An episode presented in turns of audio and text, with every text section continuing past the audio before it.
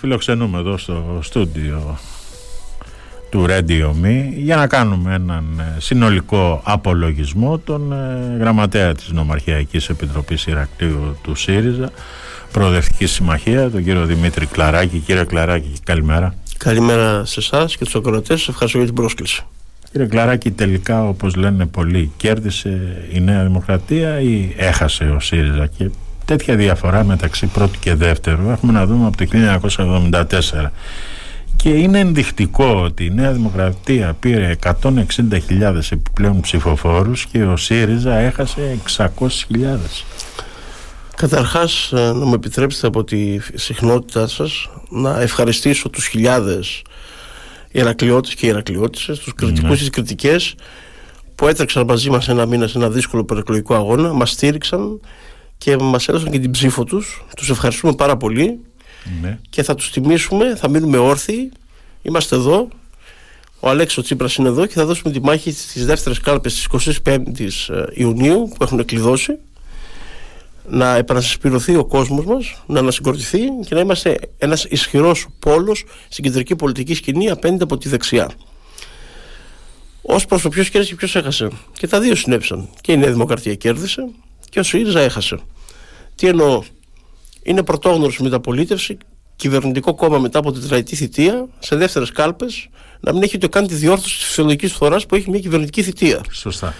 Είναι απίστευτο μετά ακόμα και από τα τέμπη που ακόμα και αν δεν χρεώσεις καμιά ευθύνη άμεσα στην κυβέρνηση, που υπάρχουν, αλλά ακόμα και αν δεν, αυτό και μόνο τόσο ένα δυσάρεστο τραγικό συμβάν έχει πάντα επιπτώσεις στο κόμμα που έχει την ε, δύσκολη θέση να διαχειριστεί μια τέτοια κατάσταση εκείνη τη στιγμή. Δεν συνέβη αυτό. Αντιθέτως, η Νέα Δημοκρατία, μετά από τέσσερα χρόνια που έγιναν τα απίστευτα, και όχι μόνο λόγω εξωτερικών παραγόντων και λόγω δικών της επιλογών, κατάφερε να ανεβάσει το ποσοστό της έστω και κατά μία μονάδα. Αυτό νομίζω είναι δυσερμήνευτο για μένα. Εμείς δυστυχώς ε, είχαμε ένα πολύ αρνητικό αποτέλεσμα και σε επίπεδο Κρήτης και σε επίπεδο χώρας. Μια εικόνα η οποία δεν ήταν αναμενόμενη σε αυτόν τον βαθμό. Νομίζω κανείς δεν το περίμενε. Ακόμα και φίλοι και γνωστοί από τη Νέα Δημοκρατία και από τα επιτελεία που συζητάμε; Δεν είχαν κάνει ένα τέτοιο σενάριο με τέτοιο εύρος διαφοράς στα χαρτιά τους μπροστά. Ήταν μια έκπληξη, δυσάρεστη για εμάς, προφανώς ευχάριστη για αυτούς ε, οι παράγοντες και τα αίτια και οι αφορμές πάρα πολλά και πάρα πολλές δεν είναι ένας λόγος και δεν είναι μία αιτία ή μία αφορμή ήταν ένα πολύ παραγοντικό αίτιο προφανώς το πρόγραμμά μας δεν επικοινωνήθηκε στον κόσμο δεν έπεισε το μήνυμά μας από την προεκλογική καμπάνια δεν ήταν ξεκάθαρο ήταν θολό Προφανώς η απόπειρά μας να πείσουμε ότι είναι αναγκαία μια συνεργασία των κομμάτων του προοδευτικού χώρου δεν έπεισε και δεν ήταν ελκυστική προς τους ε, πολίτες Αυτά είναι μια, μια πρώτη πολύ γρήγορη ανάγνωση. Προφανώς υπάρχουν και άλλα προβλήματα. Ε, διγλωσία σε θέσεις. Δεν μπορεί μέσα στην προεκλογική περίοδο κεντρικά κομματικά στελέχη να εμφανίζονται να λένε άλλα πράγματα από αυτά που λέει το επίσημο πρόγραμμα του κόμματος. Σε θέματα που μάλιστα πλήγωσαν το ΣΥΡΙΖΑ το 19 και ήταν από τις αφορμές από τις αιτίες της ΣΥΤΑ. Δηλαδή η δήλωση του Κατρούγκαλου, η δήλωση της ε, συντρόφισσας Φωτίου ή το άλλο με τα τοπικά νομίσματα συγγνώμη κιόλας, αλλά όταν οδηγούμαστε σε δύσκολες εκλογές με ένα πανίσχυρο μηντιακό καθεστώς απέναντί μας, το να βγαίνει εκείνη τη στιγμή και να πετάς μια ρουκέτα αντίθετη από το επίσημο πρόγραμμα και τις επίσημες θέσεις του κόμματος ως προσωπική σου άποψη ή ως ε, επιστημονική σου προσέγγιση, νομίζω ότι έβλαψε. Δεν προκάλεσε την ήττα. Θέλω να είμαι ξεκάθαρος. Ναι. Συνέβαλε στην επάυξηση όμως του εύρους της διαφοράς που οδηγηθήκαμε σε αυτή τη σημερινή κατάσταση.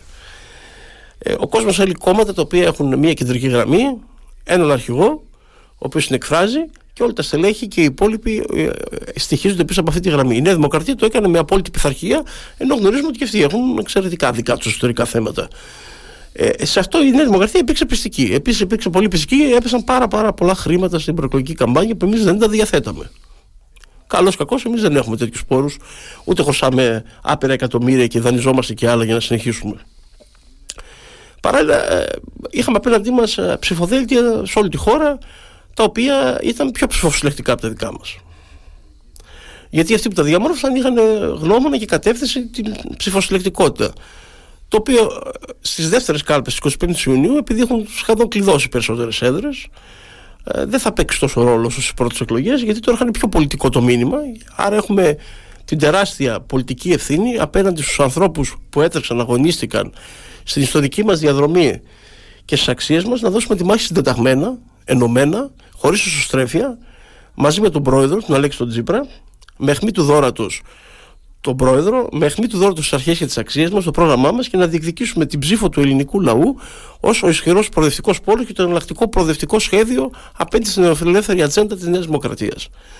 Και από εκεί και πέρα, μετά τις δεύτερες εκλογές, θα μπορεί να γίνει μια βαθύτερη αναζήτηση των αιτίων και μια ουσιαστικότερη κουβέντα, διότι τώρα εν ώψη εκλογών σε 4-5 εβδομάδες, νομίζω ότι είναι αυτοκτονικό για ένα κόμμα να θέτει θέματα εσωστρέφειας ή ακόμα και ηγεσίε που ακούω, γιατί εγώ δεν θέλω να κρύβομαι, από διάφορους δεξιά και αριστερά. Μάλιστα. Δεν τίθεται κανένα θέμα ηγεσίας, δεν τίθεται κανένα ζήτημα εσωστρέφειας. Αύριο συνεδριάζει η Κεντρική Επιτροπή, θα κάνει μια πρώτη βασική αποτίμηση και θα χαράξει την τακτική μας, γιατί προφανώς γίνανε και λάθη τακτικής, το αφήγημά μας και τη γραμμή μας και την επομένη, το επόμενο λεπτό θα πρέπει όλες οι οργανώσεις, όλα τα στελέχη, οι υποψήφοι, οι εκλεγμένοι βουλευτές, ανά τη χώρα να τρέξουμε, να οργώσουμε τη χώρα για να πείσουμε τους ανθρώπους, τους πολίτες και να κατέβουν να ψηφίσουν και να περιοριστεί και άλλο η αποχή και αφετέρου ότι ο ΣΥΡΙΖΑ έχει και πρόγραμμα, έχει και θέσεις και ότι αν κάποιος εγγυάται σε αυτή τη χώρα τη σταθερότητα, αυτός είναι ο ΣΥΡΙΖΑ. Γιατί θα θυμίσω ότι το 15-19 το οποίο πολλοί μας κατηγορούν,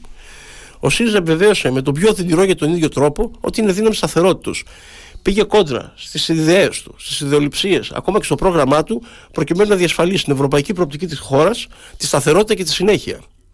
Και όχι μόνο το έκανε, δεν κρύφτηκε, πήγε και στον ελληνικό λαό δεύτερη φορά και ζήτησε την ψήφο το Σεπτέμβριο του 19. Και την πήρε την ψήφο του ελληνικού λαού να ελοπίσει το πρόγραμμα. Και έβγαλε τη χώρα από τα μνημόνια που την έβαλαν το Πασό και η Νέα Δημοκρατία. Και όχι μόνο την έβγαλε, την παρέδωσε και με γεμάτα ταμεία. Μάλιστα. Και το πληρώσαμε στις κάλπες, κύριε Σπυρεδάκη, αυτό το δύσκολο πρόγραμμα που υλοποιήσαμε κόντρα στις ιδέες μας. Ωραία. Κύριε Κλαράκη, είμαστε σε μια εποχή όπου όπως δείχνει και το εκλογικό αποτέλεσμα οι πολίτες αποστρέφονται την κρίνια και από αυτή είχε μπόλικη ο ΣΥΡΙΖΑ και όταν ήταν αξιωματική αντιπολίτευση και προεκλογικά. Όλοι και όλα του έφταιγαν. Και οι δικαστές έφταιγαν και οι δημοσιογράφοι έφταιγαν και τα μέσα μαζικής ενημέρωσης του έφταιγαν και οι δέκα οικογένειες του έφταιγαν Πιστεύετε ότι αυτή η θυμωμένη διαρκώς εικόνα έκανε καλό στο ΣΥΡΙΖΑ; Να το πάμε και λίγο ανάποδα. Ναι. Στην κυβέρνηση και στην Ελλάδα, στην αντιπολίτευση, ποιος έφταιγε; Ο ΣΥΡΙΖΑ. Ακούγατε κάτι άλλο; Για ό,τι συνέβαινε σε αυτή τη χώρα, ακόμα και τώρα το 2023, ναι. φταίει ο ΣΥΡΙΖΑ. Ναι. Φταίει που πέσανε δημοσκόποι έξω. Ε, φταίει που ανέβηκε ο Μητσοτάκης. Ε, φταίει που η, αποχή, η αποχή ήταν 30% Εντάξει, 40, και για το ΣΥΡΙΖΑ, τα πάντα. Και για το ΣΥΡΙΖΑ έφταιγε μισό λεπτό, ο Μητσοτάκης. Μισό λεπτό όμως. Ήταν ο Μωυσής, μισό λεπτό, ήταν μισό το λεπτό. ένα, ήταν το άλλο. Πρώτα απ' όλα Μωυσή δεν το γράψαμε εμείς, τον έγραψαν οι, αρθο, οι πληρωμένοι αρθογράφοι του. Εντάξει. Είναι λογικό λοιπόν, ακούστε τώρα, όταν κάνουμε ναι. πολιτική, βασικό καθήκον της αντιπολίτευσης είναι να ναι. αντιπολιτεύεται την κυβέρνηση. Εννοείται, ναι. Εδώ είδαμε το φαινόμενο. Η αντιπολίτευση είναι να αντιπολιτεύεται το ΣΥΡΙΖΑ. Ακόμα και η κυβέρνηση να αντιπολιτεύεται το ΣΥΡΙΖΑ. Δηλαδή βρίσκομαι σε πάνελ και είτε τηλεοπτικά είτε ραδιοφωνικά. Ναι. Και ακόμα από την Νέα Δημοκρατία μέχρι και το ΚΚΕ, το ΠΑΣΟΚ, όλοι αντιπολιτεύονται ακόμα και τώρα. Που τέσσερα χρόνια είναι εκτός κυβέρνησης ο ΣΥΡΙΖΑ, που ιτήθηκε ξανά, ναι. αντιπολιτεύονται το ΣΥΡΙΖΑ. Μα συγγνώμη ναι. δεν κυβερνούσαμε εμείς τέσσερα χρόνια. Ναι. Εμείς παραδώσαμε την εξουσία το 2019. Τέσσερα χρόνια λοιπόν να μας αντιπολιτευθούν για ποιο λόγο, να μας αξιολογήσουν για την αντιπολίτευσή μας; Αυτό είναι δουλειά του ελληνικού λαού κυρίως. Αλλά να αντιπολιτεύεται και η αντιπολίτευση, την αξιωματική αντιπολίτευση, αυτό είναι πρωτόγνωρο. Ε, Λες και όλων το πρόβλημα και η γκρίνια τους είναι η ύπαρξη του ΣΥΡΙΖΑ. Ε, λοιπόν, ο ΣΥΡΙΖΑ είναι εδώ, είναι όρθιος και θα παραμείνει όρθιος. Από εκεί και πέρα, το να κάνουμε κριτική στην κυβέρνηση, ε, δεν είναι γκρίνια, είναι αυτονόητο καθήκον της αντιπολιτεύσεως. Δεν θα κάνουμε αντιπολίτευση στο Πασόκ στον κύριο Ανδρουλάκη, άστο ότι αυτό το έκανε σε εμάς. Ποιος είναι ο λόγος, τι θα κερδίζαμε από αυτό; Ε, τι θα κερδίσει ο ελληνικός λαός από αυτό; Την αντιπολίτευση θα, θα κριτικάραμε, την αντιπολίτευση θα προσεγγίζαμε με κριτική διάθεση; Προφανώς όχι, την κυβέρνηση. Μωησής και τα διάφορα λοιπά γραφικά ήταν η αρθογράφη του ιδίου του κυρίου Μητσοτάκη που τα περνούσε στην κοινωνία. Και πέρα από αυτό, πέρα από τις γραφικότητες αυτού του είδους περί Μωησή, Τσιτάχ και όλα αυτά που βλέπαμε και διαβάζαμε όλοι μας. Ναι. Η κυβέρνηση είχε επιλογές οι οποίες, συγγνώμη κιόλας, ε, ήταν στα όρια του εγκληματικού λάθους. Να πω λάθος. Καλός κακός ο κυρίαρχος λαός την αξιολόγησε όπως την αξιολόγησε. Και μπορεί να φαίνεται ότι εσύ τι λες τώρα, ο λαός μίλησε. Προφανώς ο λαός μίλησε και το σοβόμαστε και καλά έκανε ο κυρίαρχος λαός, γιατί ο λαός παραμένει κυρίαρχος είτε όταν μας ψηφίζει είτε όταν μας καταψηφίζει. Δεν αλλάζει αυτό. Όμω η αξιολόγηση του κυβερνητικού έργου για εμάς παραμένει αρνητική. Θα φανεί και το επόμενο διάστημα, εφόσον καταφέρει η Νέα Δημοκρατία να κερδίσει και τις δεύτερες εκλογές. Γιατί μην ξεχνάτε ότι αυτό που το Σάββατο το βράδυ εμείς με σενάριο επιστημονικής φαντασίας αυτές οι διαφορές. Ναι, ναι την επόμενη έγιναν πράξη. Άρα στην πολιτική τίποτα δεν είναι πιθανό και τίποτα δεν είναι απίθανο. Και όλα μπορούν να συμβούν. Εμείς λοιπόν θα δώσουμε τη μάχη στις δεύτερες κάλπες, να πάμε όσο πιο ψηλά γίνεται και να εμποδίσουμε τη Νέα Δημοκρατία να εγκαθιδρύσει για ένα καθεστώς μονοκρατορίας. Από εκεί και πέρα αυτό που έκανε κακό ο ΣΥΡΙΖΑ στην αντιπολίτευση τέσσερα χρόνια Ναι. δεν είναι γκρίνια. Είναι ότι ορισμένες φορές, ειδικά μες στην πανδημία, φάνηκε να ταυτίζεται με την κυβερνητική γραμμή. Ναι. Σε σημείο που δεν μπορούσε να ξεχωρίσει ο κόσμος ε, τις διαφορές μας. Αυτό ναι, μας έκανε κακό. Ε, αν με ρωτάτε αν η κριτική έχει ε, εκφραστεί με τον, καλ- με τον καλύτερο τρόπο απέναντι στη Νέα Δημοκρατία, μπορεί να μην εκφράσει με τον καλύτερο τρόπο η κριτική Ναι. μας απέναντι στο κυβερνητικό έργο και την κυβερνητική παρουσία. Αυτό να το δεχτώ. Να δεχτώ επίσης ότι ε, πολλές φορές, επιμένω, η πολυφωνία που έβγαινε προς τα έξω από τις γραμμές του ΣΥΡΙΖΑ Ναι. δημιουργούσε πρόβλημα και σύγχυση στον κόσμο αν τελικά υπάρχει μια ενιαία γραμμή και ένα ενιαίο πρόγραμμα ή ο Αυτό- καθένας λέει ό,τι θέλει. Αυτό δεν μπορούσε να το ελέγξει ο, Ελε... ο Αλέξης Τσίπρας. Δεν μπορούσε ας πούμε να ελέγξει το πληκτρολόγιο του Παύλου Πολάκη. Κοιτάξτε, δεν νομίζω ότι το πρόβλημα είναι ο Παύλος ο Πολάκης, ο οποίος αν απουσίαζε στα Χανιά, η εικόνα του κόμματος θα ήταν πολύ χειρότερη. Ναι. Για να τα λέμε όλα. ναι. Ε, δεν είπε ο Παύλος ο Πολάκης για, τις, ε, για την προσωπική διαφορά και το 20% το οποίο αν δούμε τα ποιοτικά χαρακτηριστικά των exit polls ε, το 19 πήγαμε καλύτερα στους ελεύθερους επαγγελματίες από το 23 που ήμασταν αντιπολίτευση. Σωστά. Και ναι, έπαιξε ρόλο η συγκεκριμένη δήλωση τελευταία στιγμή σε ένα χώρο που είχαμε δυσκολίες το 19 και ήταν από τους λόγους της ΣΥΤΑ να βγαίνουμε να ξανλέμε ότι σκεφτόμαστε να επαναφέρουμε αυτό το σύστημα γιατί καλό ήταν. Ε, αυτό το πράγμα ανατρίχε σε αυτό το χώρο. Ε, ναι, το 45%. Και μία διαρροή προς εκεί την έκανε να, να επαυξηθεί σε βαθμό. Το 45% των ελεύθερων επαγγελματιών Μας γύρισε την πλάτη. κατευθύνθηκε προς τη Νέα Δημοκρατία. Επίσης πρέπει να μα να μας σαφέστατο. απασχολεί το γεγονός ότι οι νέοι άνθρωποι ψήφισαν δεξιά. Σωστά. Όπως και οι αναποφάσεις. Όπως και να αποφάσισε ψήφισαν δεξιά. Η πολυφωνία λοιπόν ή ο καθένας να μπορεί να εκφράζεται Κύριε- όπως και όπου Κύριε νομίζει. Κλαράκη, με λίγα λόγια, για όλα αυτά, για αυτό το εκλογικό αποτέλεσμα, το ότι οι νέοι τελικά στράφηκαν στη Νέα Δημοκρατία, το ότι οι ελεύθεροι επαγγελματίες επίσης στράφηκαν προς τη Νέα Δημοκρατία όπως και οι αναποφάσιστοι. Υπάρχουν ευθύνες. Προφανώς. Δηλαδή πρέπει ορισμένοι μέσα στον ε, ΣΥΡΙΖΑ να αναλάβουν τις ευθύνες τους και να κάνουν την αυτοκριτική τους. Θεωρώ ότι. Και δεν αυτό... αναφέρουμε μόνο στον Αλέξη Τσίπρα. Αναφέρουμε στα στελέχη στην Κουμουντούρου. Προφανώς υπάρχουν ευθύνες και για την τακτική του κόμματος και την προεκλογική αλλά και τη γενικότερη τακτική του κόμματος Ναι. και για τη χάραξη της στρατηγικής που είχαμε όλο αυτό το διάστημα. Ε, Και αστοχίες υπήρξαν και ελλείψεις και λάθη. Και ε, αυτή η αμφισημία του μηνύματός μας ε, μας έβλαψε. Δηλαδή δεν είχαμε ένα ξεκάθαρο και πολύ σαφές μήνυμα. Όταν τίνει χείρα συνεργασίας σε κόμματα τα οποία απριόρι σου λένε όχι, ο κόσμος ε, συνειδητά στρέφεται προς κάτι πιο σίγουρο. Γιατί η αλήθεια επέμενε ο Αλέξης Τσίπρας σε Ε, αυτή Διότι τη είναι ένας βαθιάς συνεργασία; δημοκρατικός άνθρωπος που πιστεύει στις συνεργασίες. Και γι- γιατί αυτό το, το πήγαινε έλα, πότε κυνε- ε, κυβέρνηση συνεργασίας, πότε ε, κυβέρνηση ανοχής, Γι- γιατί όλο αυτό το, το πήγαινε έλα; Κοίταξε, ο, ε, ε, ήταν ε, διαχρονική αρχή της αριστεράς η απλή αναλογική. Σωστά. Η απλή αναλογική ως σύστημα προκειμένου να μην απαξιωθεί απαιτεί κυβερνητικές συνεργασίες. Ωραία.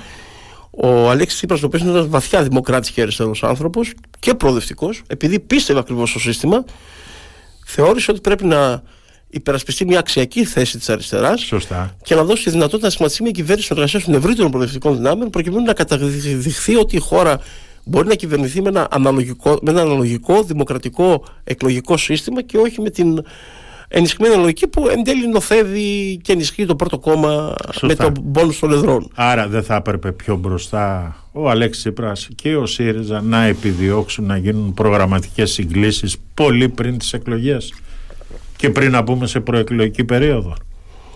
Πρώτα απ' όλα δεν ξέρουμε πότε θα μπαίνουν στην προεκλογική περίοδο γιατί ο κ. Μητσοτάκης έπαιζε με την ημερομηνία των εκλογών από το Σεπτέμβριο πέρσι. Ε, εντάξει. Έστω από τότε. δεύτερον, να σας πω ότι το πολιτικό κλίμα στη χώρα ήταν εξαιρετικά ευμετάβλητο και εξαιρετικά ομιχλώδες είτε λόγω των υποκλοπών είτε λόγω ενός γενικότερου κλίματος όπου ο καθένας περιχαρακωνόταν στο δικό του χωραφάκι που είπαμε κιόλας. Σωστά. Θα πω κάτι το οποίο το πιστεύω. Ε, την Κυριακή, ηττημένος, βγήκε ο ευρύτερος προοδευτικός χώρος. Ναι. Μικροκομματικά ωφέλη μπορεί να τζίμπησαν γιατί το Πασόκ με όλη αυτή τη φωνή που έχει σηκώσει και το σαματά που κάνει, τζίψε πανελλαδικά τρεις μονάδες. Άρα οι διαρροές του ΣΥΡΙΖΑ δεν κατέληξαν σε ένα άλλο κόμμα ε, παρομοίας ε, προσέγγισης στα θέματα. Ναι.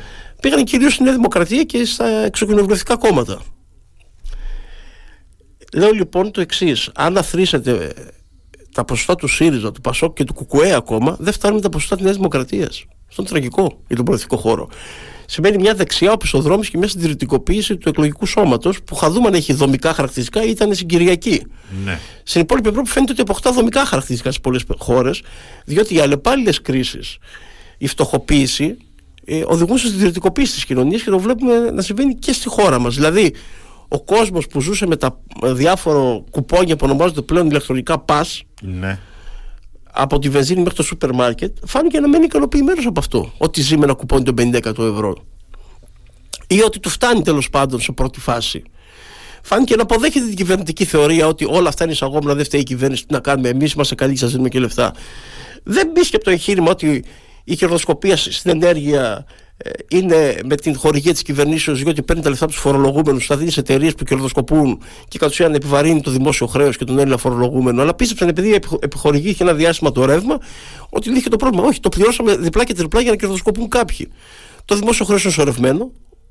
Ναι. Οδεύουμε σε μια οικονομική κρίση, το ξέρουν όλοι, όλοι που θα είναι δύσκολη.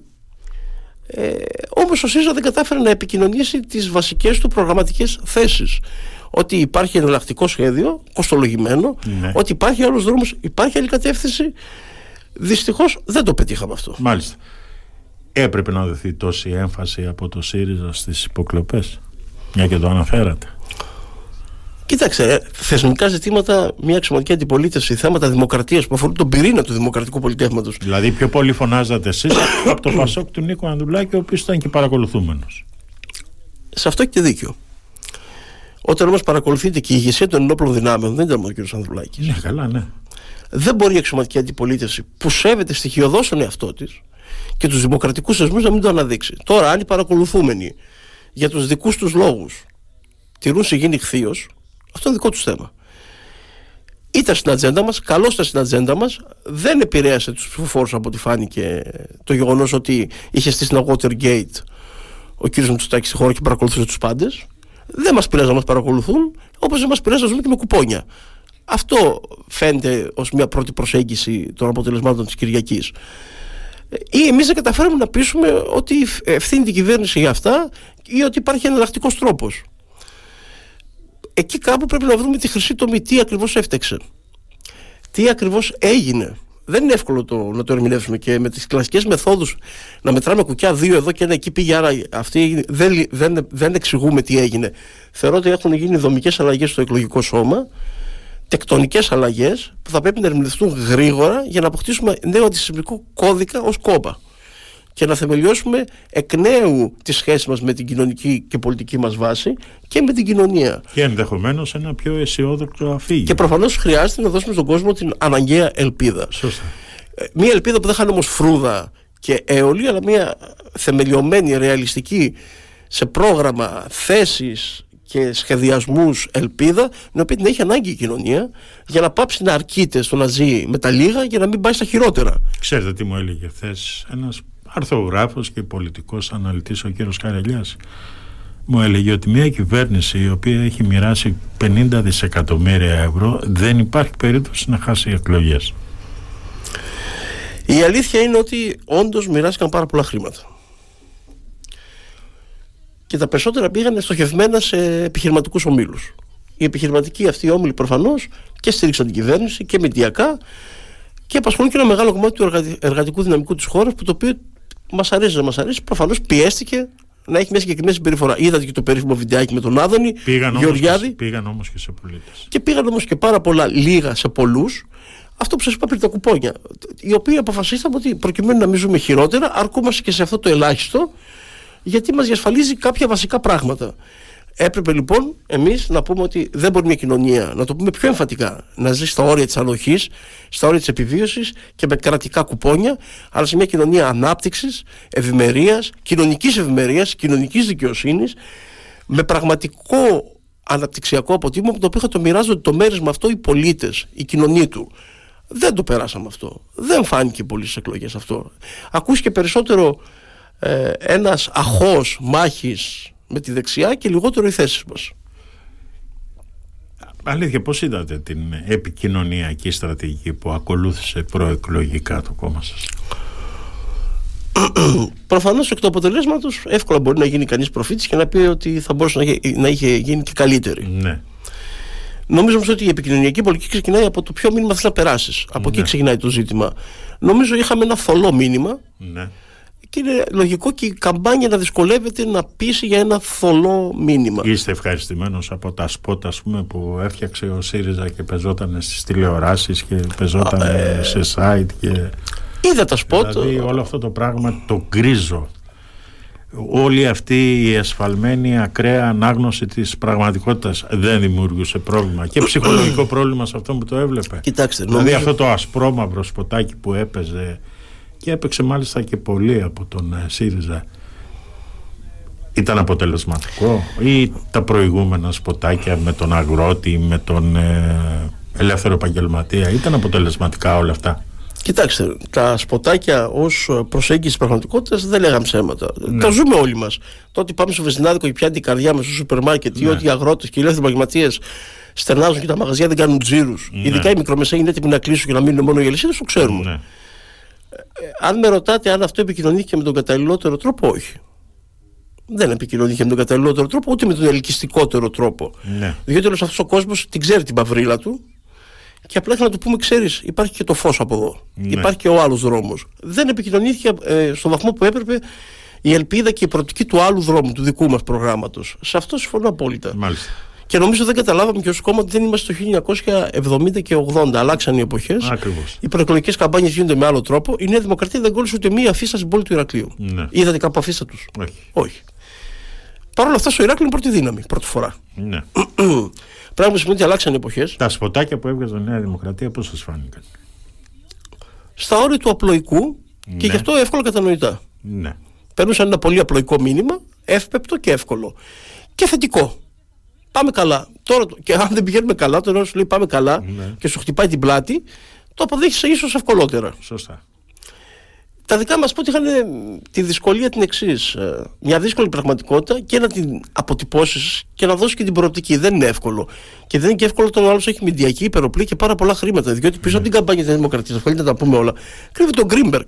Ένας εξαιρετικά κρυβοπληρωμένο άνθρωπος που δεν είναι μόνος του, με ένα τεράστιο επιτελείο επικοινωνιολόγων Αμερικάνων και ντόπιων, οι οποίοι ε, έχουν ένα δίκτυο από δημοσκόπους, μαρκετίστες, ε, image makers, ένα τεράστιο δίκτυο με πάρα πολλά χρήματα ναι. που διαμορφώνουν πολύ εύκολα μια πολύ σωστή εικόνα και επειδή ζούμε στην εποχή που όλες οι εταιρείες λένε ότι απλοποιούμε μέχρι και τα λόγο μας Σωστά. Είμαστε στην εποχή της απλοποίησης. Μέχρι και τα λόγο των εταιρείων βλέπετε στα αυτοκίνητα, στα προϊόντα αλλάζουν και απλοποιούνται.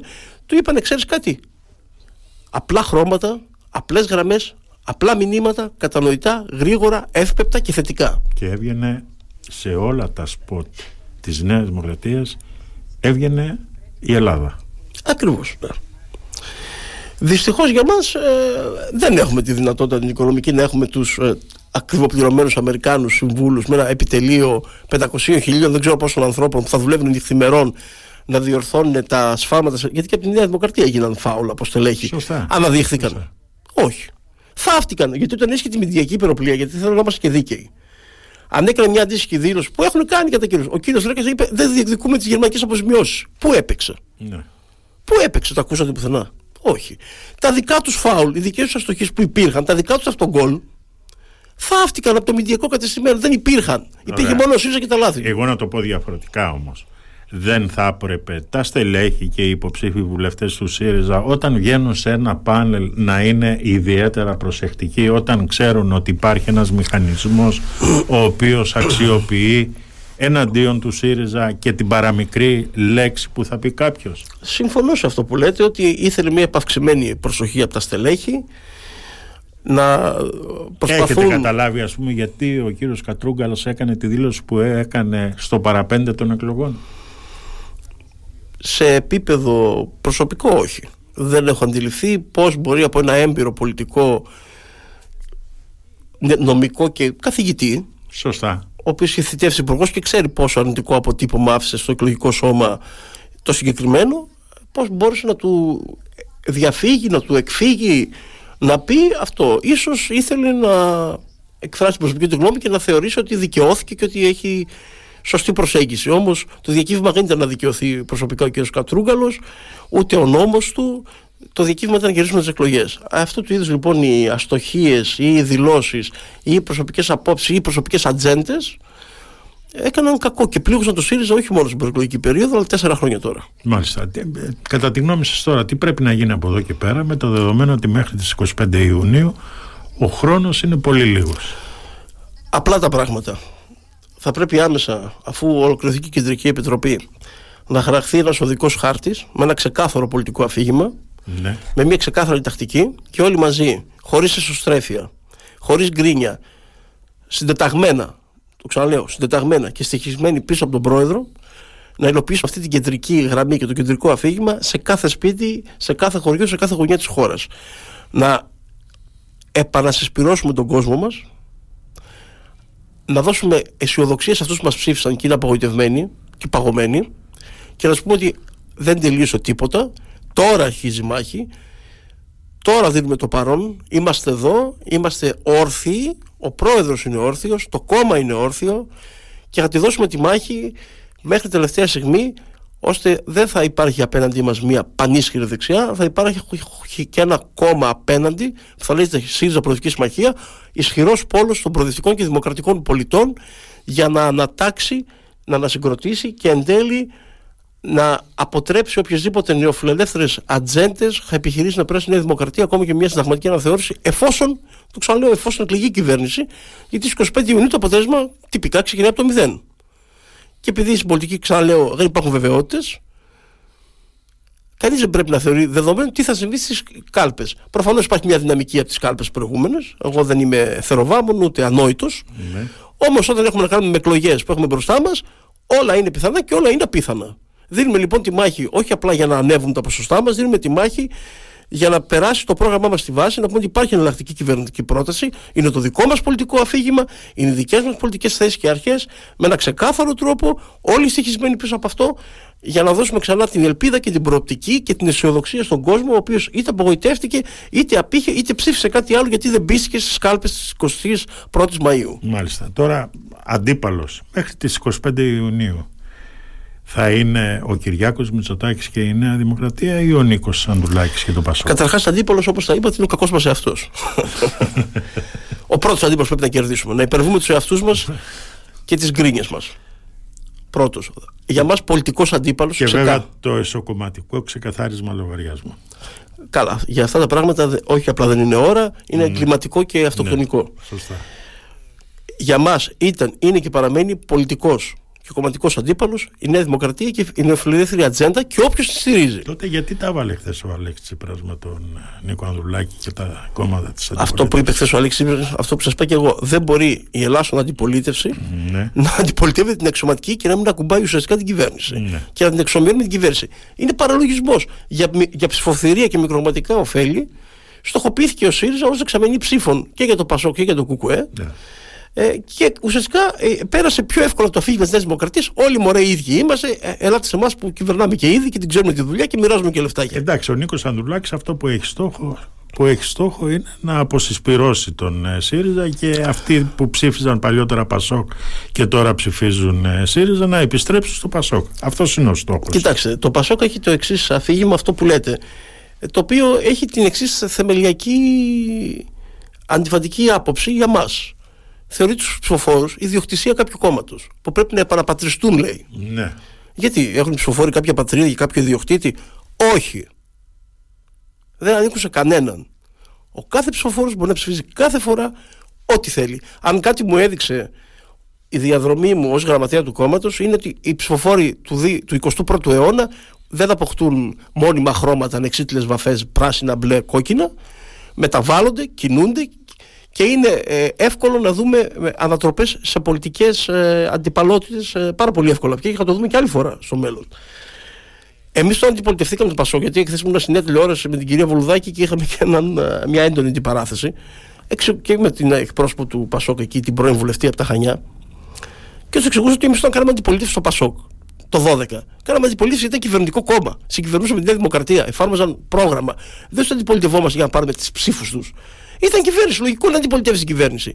Από το 12 και μετά, από το 15 και μετά που γίναμε εμείς κυβέρνηση και το Πασόκ πέρασε στην αντιπολίτευση, εμείς έχουμε σταματήσει να αντιπολιτευόμαστε τις τακτικές και τις απόψεις του Πασόκ. Και ο πολιτικός μας αντίπαλος είναι η Νέα Δημοκρατία ως εξωματική αντιπολίτευση, γιατί έχουμε ιδεολογικές βαθιές διαφορές. Και το 19-23 κάνουμε το αυτονόητο. Ήμασταν απέναντι γιατί ήταν η κυβέρνηση του τόπου με λαθασμένες επιλογές. Και το μόνο που μας έκανε ζημιά, το ξαναλέω, ήταν τον καιρό της πανδημίας. Από λόγω ευθύνης και προκειμένου να φανεί ότι η χώρα μια κοινή στρατηγική πορεύεται, ε, ήμασταν τόσο κοντά στο κυβερνητικό αφήγημα που θόλωσε το δικό μας εκείνο το διάστημα. Εμείς λοιπόν δεν ακολουθούμε ποτέ μικροπολιτικές τέτοιες τακτικές υφαρπαγής ψήφων από άλλους πολιτικούς χώρους. Το να κριτικάρει την κυβέρνηση, το να κριτικάρει τα έργα και τις ημέρες και να βγαίνει τώρα το Πασό και να λέει ότι ο καλύτερος χορηγός της Νέας Δημοκρατίας είναι ο ΣΥΡΙΖΑ, είναι το λιγότερο τραγικό, τραγελαφικό και ύβρις.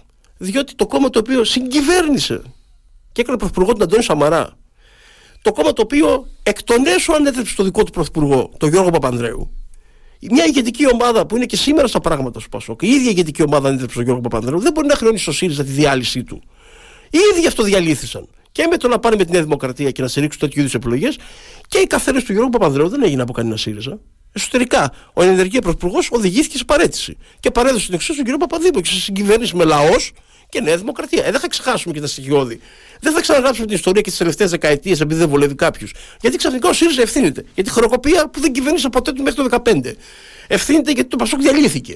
Ευθύνεται γιατί είπε ο Γιώργος Παπανδρέου. Μα οι ίδιοι τον καθάρισαν τον Γιώργο Παπανδρέου, μια ηγετική ομάδα που σήμερα διαφεντεύεται του Πασόκ. Η ίδια ομάδα είναι.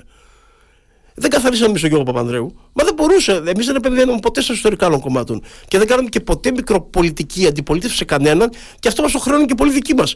Γίνεται πιο σκληρή. Μην αφήνετε το Πασόκ ε, ε, στο, στο χώρο του να, να, να λειτουργεί. Και εμείς λέγαμε όχι. Ο πολιτικός μας αντίπαλος είναι η δεξιά και οι πολιτικές της. Έκανε ζημιά το Πασόκ στο Ηράκλειο. Και βέβαια τόση ζημιά που είδαμε το νομό Ηρακλείου να βάφεται, όπως και ολόκληρη στην Κρήτη βέβαια, να βάφεται μπλε. Κύριε Σπυρδάκη, πρώτη φορά τέσσερις νομοί της Κρήτης γίνονται μπλε. Είχαν γίνει κατά το παρελθόν οι δύο νομοί. Σε δύο νομούς είμαστε και τρίτο κόμμα. Ναι. Στο Λασίδι και στο Ρέθυμνο. Αλλά και εδώ που είμαστε δεύτεροι και στα Χανιά, προφανώς δεν είναι ικανοποιητική η επίδοση, μην τρελαθούμε τώρα. Ναι. Προφανώς δεν είναι. Αν μας έκανε ζημιά. Ε, πήρε ποσοστά γιατί είχε δυνατά ψηφοδέλτια ψηφοσυλλεκτικά του Πασόκ στο Ηράκλειο. Ναι. Στα Χανιά μα, για παράδειγμα. Που... Το δικό σας πιστεύει δηλαδή ότι ήταν αδύναμο ψηφοδέλτιο; Όχι, απλά είχε αρκετά ενδυναμωμένο ψηφοδέλτιο το Πασόκ που δεν είχε τόσο δυνατό ψηφοδέλτιο το 19. Ναι. Να πάμε όχι ανάποδα. Στα Χανιά, ας πούμε, που ο ΣΥΡΙΖΑ πήρε 20%, λίγο χαμηλότερο ποσοστό από ότι εδώ, το Πασόκ είναι στο 11%. Άρα δεν έφταξε το Πασόκ. Εμείς χάναμε. Εμείς είχαμε μια εικόνα κατάρρευσης των ποσοστών σε όλη τη χώρα και μπήκε και η Κρήτης στο γενικότερο πλαίσιο. Αλλού κέρδισε το Πασόκ λίγο περισσότερο που είχε καλύτερα ψηφοδέλτια, αλλού δεν κέρδισε τίποτα. Στην Αθήνα, για παράδειγμα, το Πασόκ είναι τρίτο. Είναι το Κουκουέ τρίτο. Είναι τέταρτο κόμμα, συγγνώμη. Είναι το, Πασόκ, είναι το Κουκουέ τρίτο κόμμα. Άρα εμείς καταρρεύσαμε, τα ποσοστά μας κατέρευσαν και αλλού κέρδισε το ένα κόμμα, αλλού το άλλο, ανάλογα με τα ψηφοδέλτια του ή την κοινωνική και πολιτική σύνθεση του εκλογικού σώματος. Εδώ, ας πούμε, στην πόλη του Ηρακλείου πήγαμε καλύτερα. Στην Οδοχώρα πήγε καλύτερα το Πασόκ πρέπει να δούμε και αυτά τα χαρακτηριστικά της ψήφου. Δεν είναι απλοϊκές οι αναλύσεις. Δεν μας θέει όμως από μόνο του το όποιο άλλο κόμμα. Ε, Εμείς ε, είχαμε μια εικόνα κατάρρευσης των ποσοστών μας πανελλαδικά, το οποίο συμπαρέσει προφανώς και κάθε τοπικό ψηφοδέλτιο. Σε αυτό το πλαίσιο και εμείς υποχωρήσαμε σε ένα ε, 22,8 πόσο είναι, 22% το οποίο προφανώς δεν μας ικανοποιεί το οποίο προφανώς δεν ήταν στα σχέδιά μας, το οποίο προφανώς δεν το περιμέναμε, δεν το περιμένανε ούτε οι απέναντι, από τη γαλάζια πολυκατοικία. Ναι. Εμείς θα προσπαθούμε να ανατάξουμε, να συσπηρώσουμε τον κόσμο μας. Αντίπαλός μας, εμάς είναι οι δεξιές πολιτικές και η νεοφιλελεύθερη ατζέντα. Όμως δεν γίνεται πλέον να αφήνουμε στο αλόβητο και κριτικές που μας γίνονται εξ αριστερών, οι οποίες ε, μονίμως στοχοποιούν το ΣΥΡΙΖΑ ως να κυβερνά ένα αιώνα τώρα και να μην έχει περάσει άλλο κόμμα και, τα, και βάζουν ένα χαρακτηριστικό αφήγημα τι πλαστήρα του Παπάγο το κουκουέ αυτό κάνει ή να μας λέει ξαφνικά το Πασόκο ότι εμεί δεν φταίμε για τίποτα που έγινε σε αυτή τη χώρα, φταίτε εσείς και ο Μητσοτάκης. Άρα εμείς είμαστε ο προοδευτικός πόλος, εσείς είστε λίγη στην δυτική παράταξη. Άρα εμείς θα έρθουμε, λέει, συγγνώμη, ο κ. Αβδρέξα γραμματέας του Πασόκ όταν μοιράζαν τι νοσοκομεία. τότε που χρεοκόπησε η χώρα. Ε, δεν τη χρεοκόπησε. Ο Τσίπρας το 10 ήταν ελάσσον αντιπολίτευση. Το 11 το ίδιο, το 12 το ίδιο. Ποιος χρεοκόπησε τη χώρα, ποιος μείναζε τις θέσεις, δεν μπορεί να έχει από παρθενογένε κανένας σε αυτόν τον τόπο. Ούτε οι πολιτικοί χώροι, ούτε τα πολιτικά πρόσωπα. Δεν γίνεται λοιπόν να έρουμε το σταυρό του μαρτυρίου για τα πάντα σε αυτή τη χώρα. Λες και είμαστε γεύα που δάκωσε στο μήλο και μας χρεώνουν την έξοδο από τον παράδεισο. Συγγνώμη κιόλας. Ε, δεν γίνεται να το ανεχθούμε άλλο αυτό και ναι, και δεν θα το ανεχθούμε άλλο. Και αυτό δεν έχει να κάνει με μικροπολιτική, έχει να κάνει με παραλογισμό και αλλίωση της πραγματικότητας. Δεν μπορούμε να ανεχθούμε άλλο την αλλίωση της πραγματικότητας και τις ιστορίες που έχουμε ζήσει. Δεν τη διαβάσαμε, τη ζήσαμε, συμμετείχαμε. Δεν κλείσαμε εμείς την ΕΡΤ. Μάλιστα. Και κάτι τελευταίο για να κλείσουμε αυτή την ε, συζήτηση, κύριε Κλαράκη. Θέμα ηγεσίας στον ε, ΣΥΡΙΖΑ μετά τις εκλογές της 25ης Ιουνίου θα τεθεί, πιστεύετε; Πρώτα απ' όλα έχουμε να δώσουμε μια δύσκολη εκλογική μάχη στις 25 Ιουνίου, συστοιχισμένη όλοι στις γραμμές του κόμματος με πρόεδρο τον Αλέξη Τσίπρα που δεν αφισβητεί κανένας. Από εκεί και πέρα νομίζω ότι για μένα προσωπικά δεν υπάρχει ζήτημα ηγεσίας. Ναι. Εκτός αν ο ίδιος ο πρόεδρος για κάποιο λόγο θελήσει να θέσει επανεβεβαίωση στο πρόσωπό του. Πώς θα γίνει αυτό; Αυτό θα μπορούσε να γίνει και με ένα έκτακτο συνέδριο. Ναι. Δεν γνωρίζω ποιες θα είναι οι επιλογές. Θεωρώ όμως ότι αυτά είναι εκτός ατζέντας αυτή τη στιγμή. Δεν ενδιαφέρουν τον κόσμο. Τα εσωτερικά μας δεν ενδιαφέρουν τον κόσμο. Είναι επίσης μια λάθος αντίληψη που έχουμε ότι ο εσωτερικός μας κόσμος είναι ο κόσμος όλος. Όχι. Ναι. Ο κόσμος δεν ασχολείται. Ο κόσμος ασχολείται με το να έχει δουλειά, ποιότητα ζωής, υγεία και παιδεία. Αντελήφθησαν το 40% του κόσμου που ψήφισε ότι την επόμενη μέρα ιδιωτικοποιείται η υγεία και η παιδεία. Ότι πιθανότητα οδηγούμε σε ιδιωτικοποίηση και του νερού. Ότι όπως πληρώνουμε το ρεύμα βανάκριβο, θα πληρώνουμε και το νερό. Αντελήφθη κανείς ότι οδηγούμαστε σε συρρήκνωση του κράτους και των κοινωνικών δομών έτσι περαιτέρω από ότι σήμερα. Αντελήφθη κανείς ότι δεν θα υπάρχουν εργασιακά δικαιώματα έτσι περαιτέρω από ότι το 1923. Αυτό το 40% τους καλό να το ξανασκεφτούν και αυτούς. Αντελήφθησαν τι ψήφισαν επακριβώς, προγραμματικά τι ψήφισαν. Δεν είναι μόνο τα κουπόνια. Τα κουπόνια είναι το θετικό, ας πούμε. Που και αυτό δεν είναι θετικό. Σε μια κοινωνία που ευημερεί δεν ζουν οι πολίτες με κουπόνια. Ζουν από την εργασία τους, από τα εισοδήματά τους. Σε μια κοινωνία παράγει ΑΕΠ. Λέω λοιπόν, έχουν αντιληφθεί τι προγραμματική ατζέντα έχει η Νέα Δημοκρατία. Έχουν αντιληφθεί απολύτως οι εργαζόμενοι, οι νέοι. Οι νέοι τους οποίους η Νέα Δημοκρατία ποτέ τους, δεν τους αποδέχθη ως ισότιμος συνομιλητής στην πραγματικότητα. Και τους θεωρεί επικίνδυνο στοιχείο. Έχουν αντιληφθεί τι έπεται.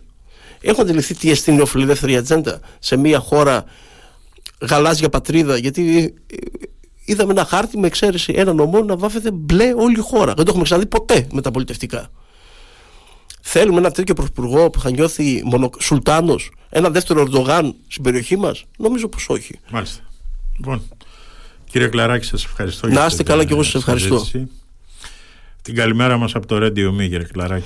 Καλημέρα και αγωνιστικούς χαιρετισμούς. Ψηλά το κεφάλι, η μάχη συνεχίζεται.